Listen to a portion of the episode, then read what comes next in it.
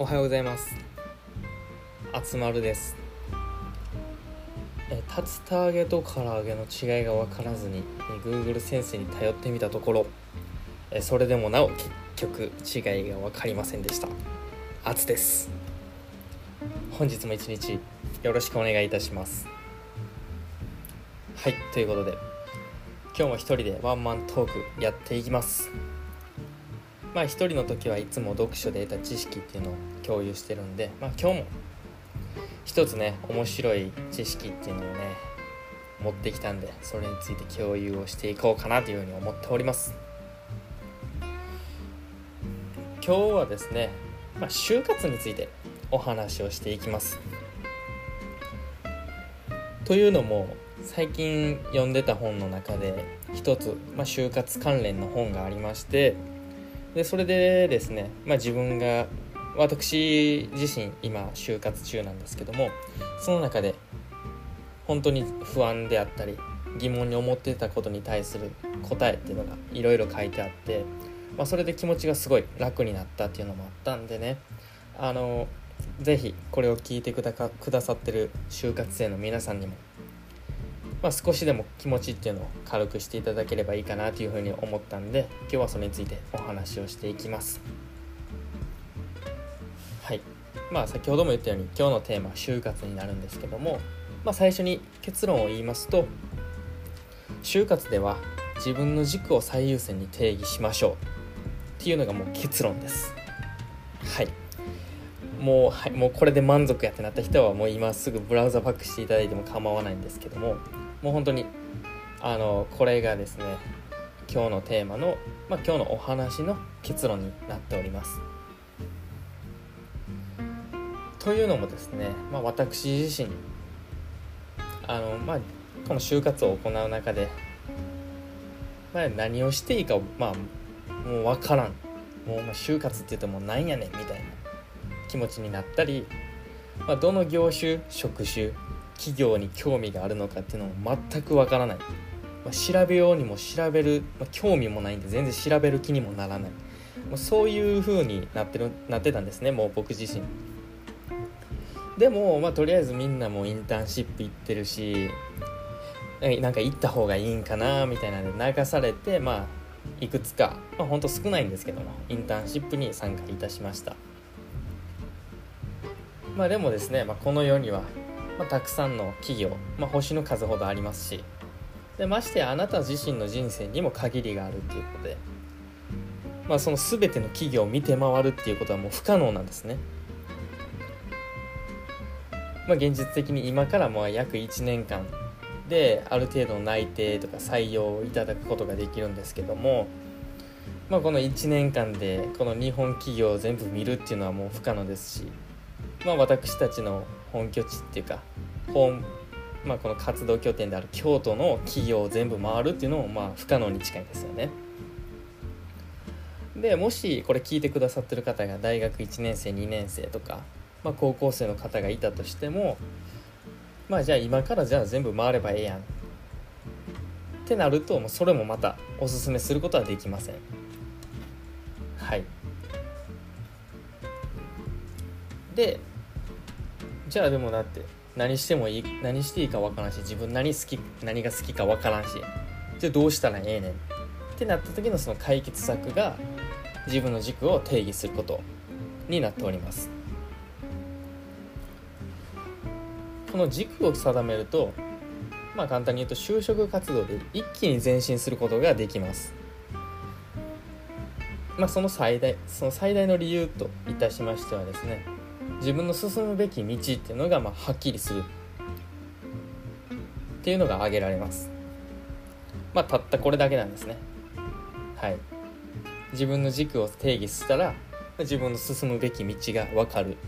もうたったこれだけです。えそれだけってちょっと思った人もね今多いんじゃないかなというふうに思ってるんですけども。まあ自分の軸を定めるっていうのでまあ、そんなん当たり前やと。感じてる人も少なくないんじゃないかなというふうに思ってますけど。まあ一度ちょっとこれ聞きながら自分の胸に手を当てて聞いてほしいなというふうに思いまして。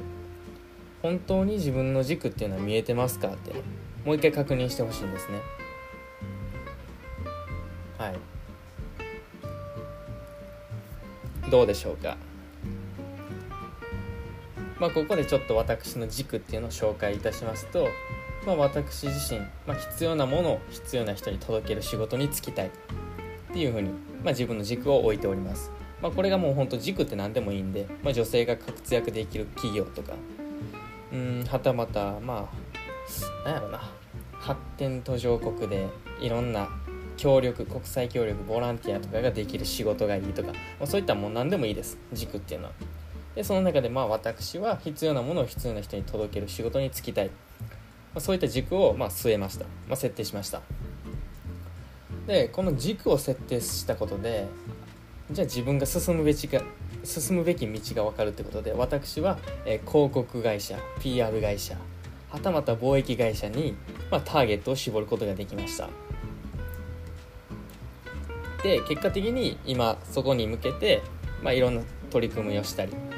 まあ、いろいろそれに注力する時間っていうのを確保することができました。まあ先ほどの例で言えば、まあ、女性が活躍できる企業ってなるとそれはちょっとまあどうやって調べたらいいんでしょうね。まあちょっとその辺はあまり考えてなかったんでわからないんですけども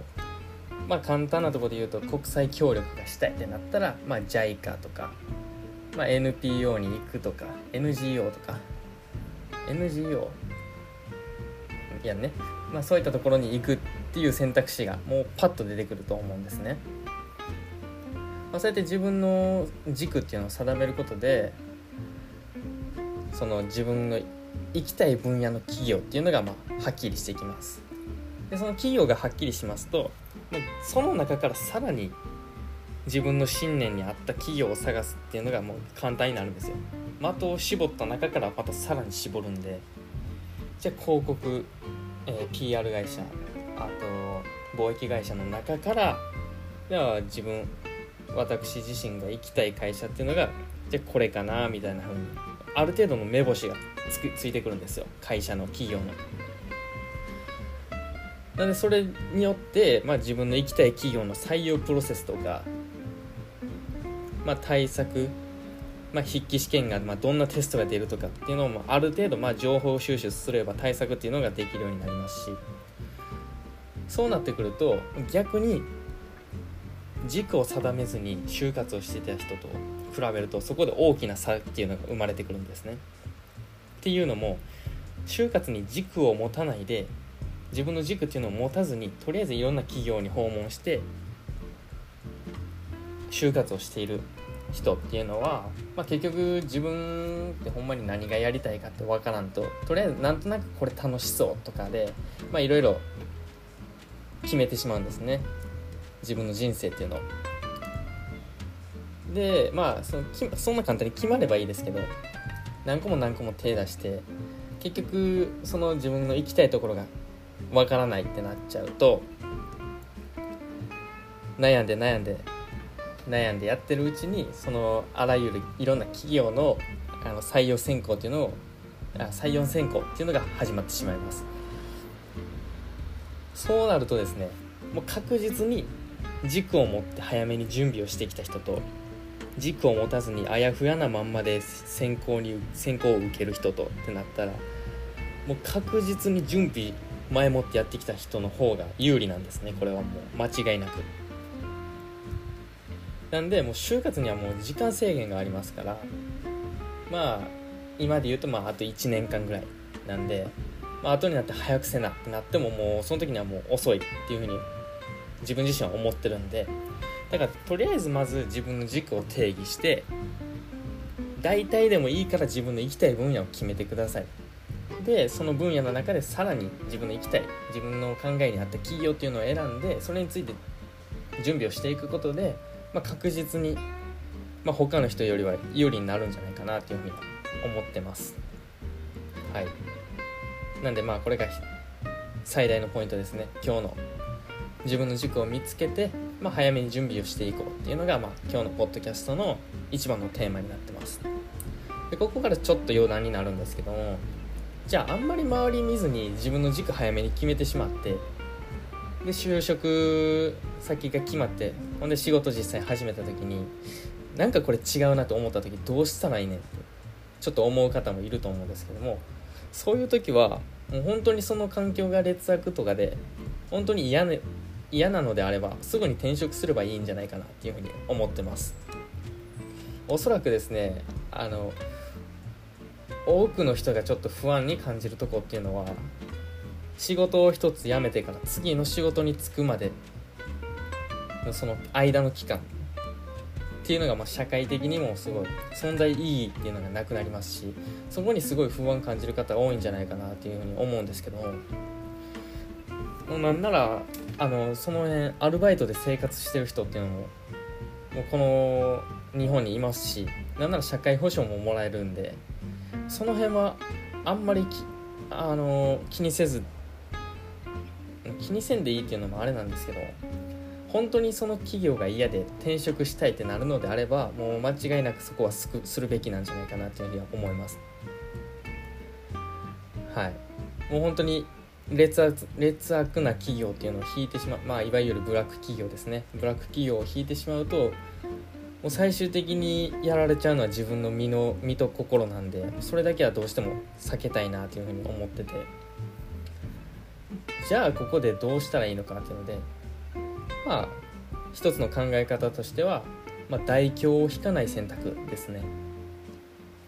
まあ、先ほども言ったようにですねあの代表を引いてしまえば、まあ、ブラック企業を引いてしまえばもう心身ともにしんどくなってしまうのはもう目に見えて分かってることなんで、まあ、それだけは絶対避けたいな避けてほしいなっていうふうには思ってて。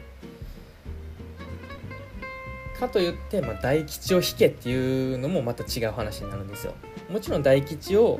まあ引けたら引けたでそれでいいに越したことはないんですけどもまあ大吉を引く可能性っていうのはもうこんだけ企業あるんですからそれはもうちょっと難しいっ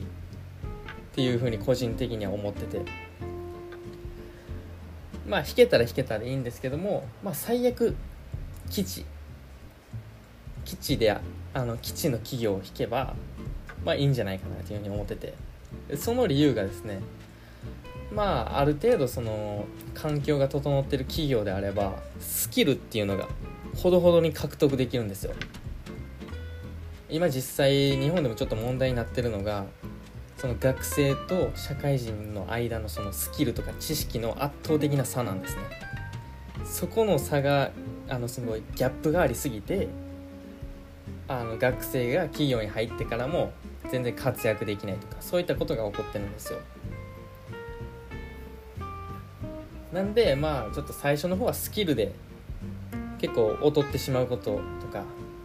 はこれちょっと難しいなとか、ね、ちょっとネガティブになってしまうこともあると思うんですけどもそんなに環境が悪くないのであればある程度のスキルをそこで獲得してあの獲得できるまで頑張ってみてもいいんじゃないかなというふうに思ってましてっていうのもあの昔のゲーテっていう偉人がですね、まあ、決して使い尽くすことな使い尽くすことのない資本を作ることが大切であるっていうふうに言ってまして、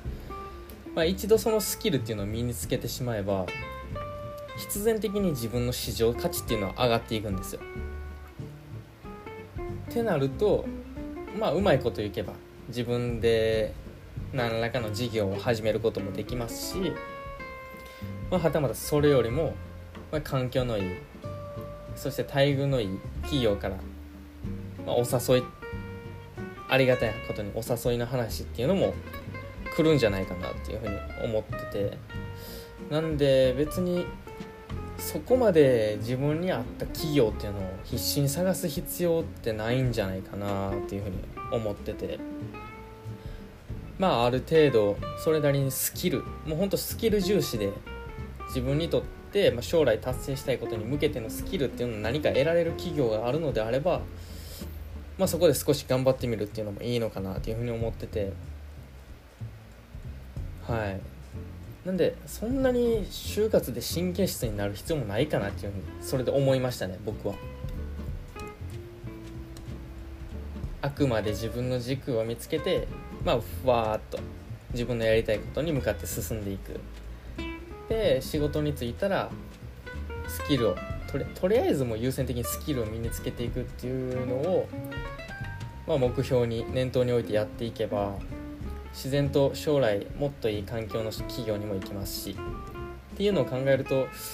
すごい個人的に気持ちが楽になったんで今日はこの話をさせていただきました、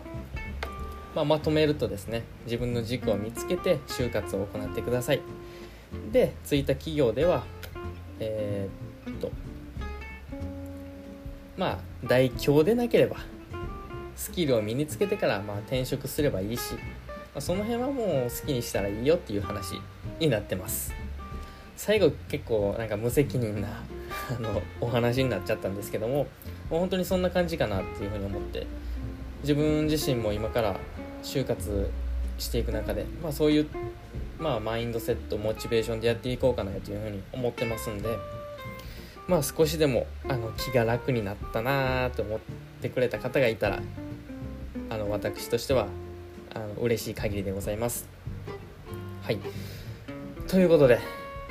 ちょっと長くなっちゃいましたが今日はこの辺で終わろうと思います。また明日7時朝7時からポッドキャスト配信させていただきますのでまた遊びに来てください。ああと Google フォームもあの随時チェックしてますので質問いろいろ待ってますということで今日はこの辺で終わろうかな。ということでさようなら。